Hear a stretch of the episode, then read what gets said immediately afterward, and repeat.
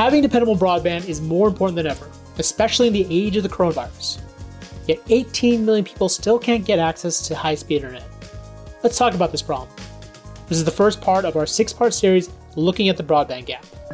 To kick things off, we have Maggie Reardon, our senior reporter who's been covering this for more than a decade. So let's better define this problem. So, to set the table for this discussion, let's define the issue. What does the broadband gap problem look like? Well, basically, we've got millions of people in the US who are still without broadband, right? And these are people in rural communities, these are people in um, urban areas.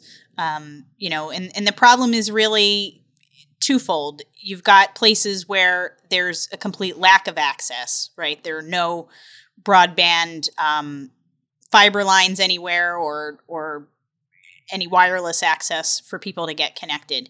And then there are people who the service is just simply unaffordable or they're not they don't know why they need to have it and so they've never signed up for it and so there are a lot of people out there who who just simply don't have it and and that's the real that's what we talk about when we talk about the digital divide yeah, and look, the, realistically, the number of people unable to get broadband has has admittedly shrunk. Um, you know, it was just 21 million a couple of years ago. Uh, but why is it considered a bigger problem now than ever before? Well, in the age of coronavirus, everything's gone online. So you've got, um, you know, students, you know, from K through college who need to connect via broadband. You've got people working remotely. You've got uh, people accessing healthcare remotely. And so if you don't have a broadband connection, you're basically left out of that and so you're really seeing the inequities in our society shine through. So again it's folks in rural communities um, as well as people who are generally low income who live in um, in urban areas or suburban markets too. Right and i would i would argue even before the coronavirus right? Like i think that that broadband gap that was a problem. This the coronavirus definitely highlights it particular, but I feel like that that inequity was already there, right? Yeah, the inequity was always there, right? But it, you know, I think now we see it as um, broadband is a necessity, right? Like it's it's not even just sort of a luxury or a nice to have, you know, because really people could um, people could maybe go to a library to do some some schoolwork if they had to or they could eh, you know get access at a starbucks if they needed to right? Now those options aren't available to people so you are truly disconnected from the rest of society if you don't have broadband. And that, that idea that you know broadband is, is it's a requirement it's a necessity um, that hasn't always been the viewpoint right? Uh, if you take that a little bit back a bit, just like in, in terms of like the the view of broadband as a necessity, like when did that that perspective start to kind of take hold? Well, I think it's been an evolution, and it it you know in some sense is kind of wrapped up a little bit in the net neutrality discussion too, right? Like people who push for net neutrality say this is a utility, right? It's like electric, it's like water, like you need it to live. And I think there's been, you know, some pushback from other folks who haven't necessarily wanted to acknowledge that. Um, but I think over time, I, you know, over the last decade or so, I think people really get it. Like, no, broadband, um, it's it's become integral to everything that we do in our lives, and you know, a lot of people don't want to live without it. And and right now, in the age of COVID, you you really, I mean, it, you're hard pressed to be able to to live and function in this world if you don't have it. Right, and I mean, if it's this is a problem that everyone agrees needs to be fixed, like why why haven't we gotten a solution? Ah, uh, that is the million dollar question, Roger. Right? Like there are a lot of there are a lot of reasons why, but you know, a big, you know, one has been like political priority. Right? There are a lot of other issues that have been, you know, bigger issues to tackle, and money is a big factor. You know, when you talk about like rural access it's very expensive to put the infrastructure in to get to some of these very remote areas and that's why like the big broadband companies haven't done it yet because they it's hard to make money off of that so you know finding the money to do it is is one issue but then also like making sure that the public policy is structured in a way that really provides incentives for people to do that. And, um, you know, there's a lot of politics involved here. You know, even though the big broadband companies, um, you know, can't make a business case to go to some of these places, they also really push back against anybody else who wants to do it because they don't want to lose that potential opportunity or they don't want competition there. So, um, and that trickles down and, and affects like the public policy that's developed. And so you don't get the structure needed to um, to incentivize anybody else to build out the infrastructure there. And then on the other side, you know, you've got cost issues and you know who wants to give away broadband service to people who can't afford it? That's that's not a great business model either. That's that's not what these companies want to do. So um yeah so i would say that that's what's been kind of holding back universal access. Got it. And, and i know the fcc the federal communications commission it's responsible for that. I know that that's an issue that the, the chairman Ajit Pai has, you know, made one of his priorities. Talk a little bit about the, the, what the FCC has done over the last couple of years and where they've either succeeded or failed to improve broadband access. Yeah, so for years there has been a program at the FCC to try to get broadband infrastructure built out in rural areas. It's the Universal Service Fund.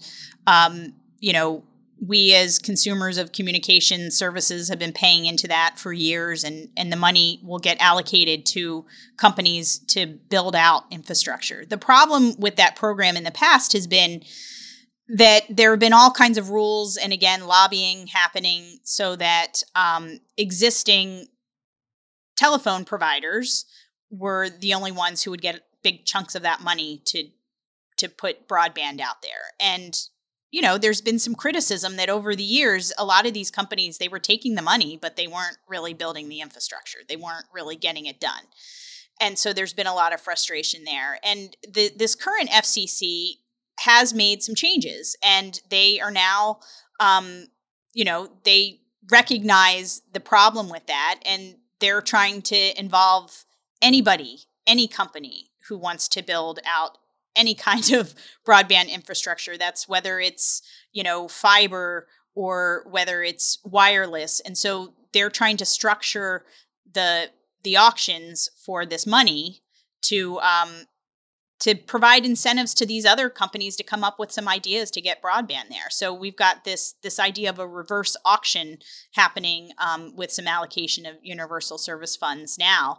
That you know hopefully they're going to get uh, electric co-ops uh, participating so that they'll build out some things and and some of the 5G and um, and microwave uh, wireless guys who want to build out. So they're finally going to be able to get some of this money. So you know the FCC's trying to do to to do what they're doing. Um, so we'll see if it works.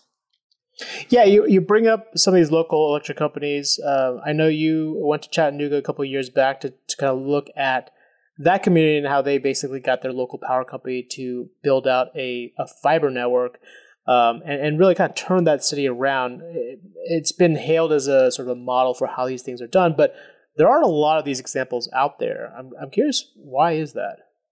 Yeah, so um, yeah, so you've got sort of like electric companies and electric co-ops sort of doing this, and then this idea of municipal uh, organizations or you know mun- municipalities building out their own networks.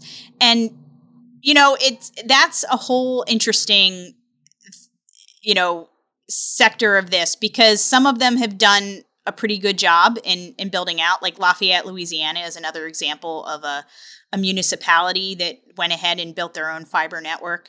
Um, but then there are also cases where like th- these projects failed um, and that they lost a whole lot of money but one of the issues why we're not seeing it, um, you know, all over the place really is because you've got um, the big companies like AT and T and and Comcast and and some of these other big broadband companies who have really pushed hard to get laws passed in local states to uh, to not allow municipalities to build their own networks. You know, it goes back to that what I said earlier is you've got these these big broadband companies who can't find a business case to be in some of these places, but they don't want anybody else there either. And so they lobby really hard against that. And there are a lot of states out there now today that don't, um, they have laws on the books that local communities can't build their own networks. Um, but rural um, co ops, which are not owned by, uh, they're not owned by the municipality. These are companies that are owned by local shareholders. There's been a resurgence in, in those companies um, starting to see a business case and starting to do something. So I think we're going to see a lot more of that happen in, in the next, you know, five, six years. Uh, you know, one of the other problems I, I, know is is really just even identifying where there is or isn't service. I mean, there's uh, there's a whole issue with with maps. Talk a little bit about the the broadband map problem. Yeah, this has been a problem that has really troubled the FCC for a long time, and you know, there are so many problems with these maps. So the the first thing is is that the maps are created using data that is self-reported by the carriers. Um, and then the parameters that were set up for how they report, whether there's service or not, wasn't really all that granular. So, for example, if um, if a provider like said that they had service in one, you know, one farm in the middle of, of nowhere, um, but the rest of the area was unserved, when they reported that information to the FCC, it would say that broadband was there when actually it wasn't there for everybody. So that has been a major, major issue. And, you know, Republicans and Democrats have really railed against the FCC uh, for the last few years, saying you've got to fix this, you've got to change this, and um, and they're working on it. So they um, have come up with a new proposal for how to um, to get more accurate maps. Um, so they're they're trying to fix that issue, but you know, one of the FCC commissioners, Jessica Rosenworcel, um, who's a Democrat, this has been one of her biggest issues that she's railed against, and she says, you know, we cannot solve this problem if we don't know where the problem exists, and you got to fix the maps before you can really come up with a public policy to fix the problem. So so we'll see how that goes. they uh, so some of the bigger providers you sort of alluded to this earlier, like AT and T and Comcast, the the legacy uh, service providers. Uh, do you see them as part of the problem or part of the solution? I think both. Right. I mean, I think that um, you know they could play a major role in, in getting getting broadband to places that that don't exist right? They have the money and and they know how to do it. So it would be great if you know we have some policy put in place that would incentivize them to um, to get these networks built. But at the same time as i've said before you know they also lobby against you know new entrants into the market who may want to do it and i think that's something that you know our our folks in Washington and in and really in our state legislatures really need to keep an eye on is that you know if the big guys are not willing to do it, they've got to allow other competitors to come in and um, and get it out there. At the beginning of this pandemic, you you wrote about you know the widening digital divide, and um, particularly you talked about not just rural areas, but really people in urban areas not getting access. You talk a bit about that problem and, and how that's uh, changed or evolved over the years? Yeah. So for a lot of folks in urban areas, it's it's not that access isn't there, right? There may be broadband available, but the cost of it is just prohibitive. They can't afford it. So, you know, if you look at the average cost of broadband, and, and it's interesting because the speeds may be going up, but the prices for like sort of the average package kind of remains the same. It's around like $50 a month that's can be a lot for somebody. Um, so, you know, there are programs that are out there. For example, Comcast has its Internet Essentials program that provides low cost broadband to folks, but you know, there are a lot of caveats. There are a lot of um, restrictions on like being able to sign up for that. Um, and also there's, you know, it's it's not always free. So 995 could possibly be a barrier to some people as well. I mean, that can be a cost, particularly when when people um, are struggling financially. So uh, I think that's an issue. I think the other issue, and and Comcast has really um, done a lot of work in looking at this in terms of it's not always just cost. Sometimes it's also eh, the education for people and knowing like why is why do I want broadband? Why do I need this? How do I use this? Um, there's also financial implications with do I have a device that can connect, right? Like laptops aren't free unless you go through uh, you know some sort of program to get that. So, you know, part of their internet essentials program, they provide you know low cost devices so that people can get on the internet. So, you know, there are a lot of those little barriers that kind of add up and then you've got whole swaths of people who are just like not connected. Um, so yeah, that that's it's it's a big issue. So it's it's not so much for the urban areas on the infrastructure side as much on the cost and the education and the device. Gotcha. And is there anything the FCC is doing about that aspect of things?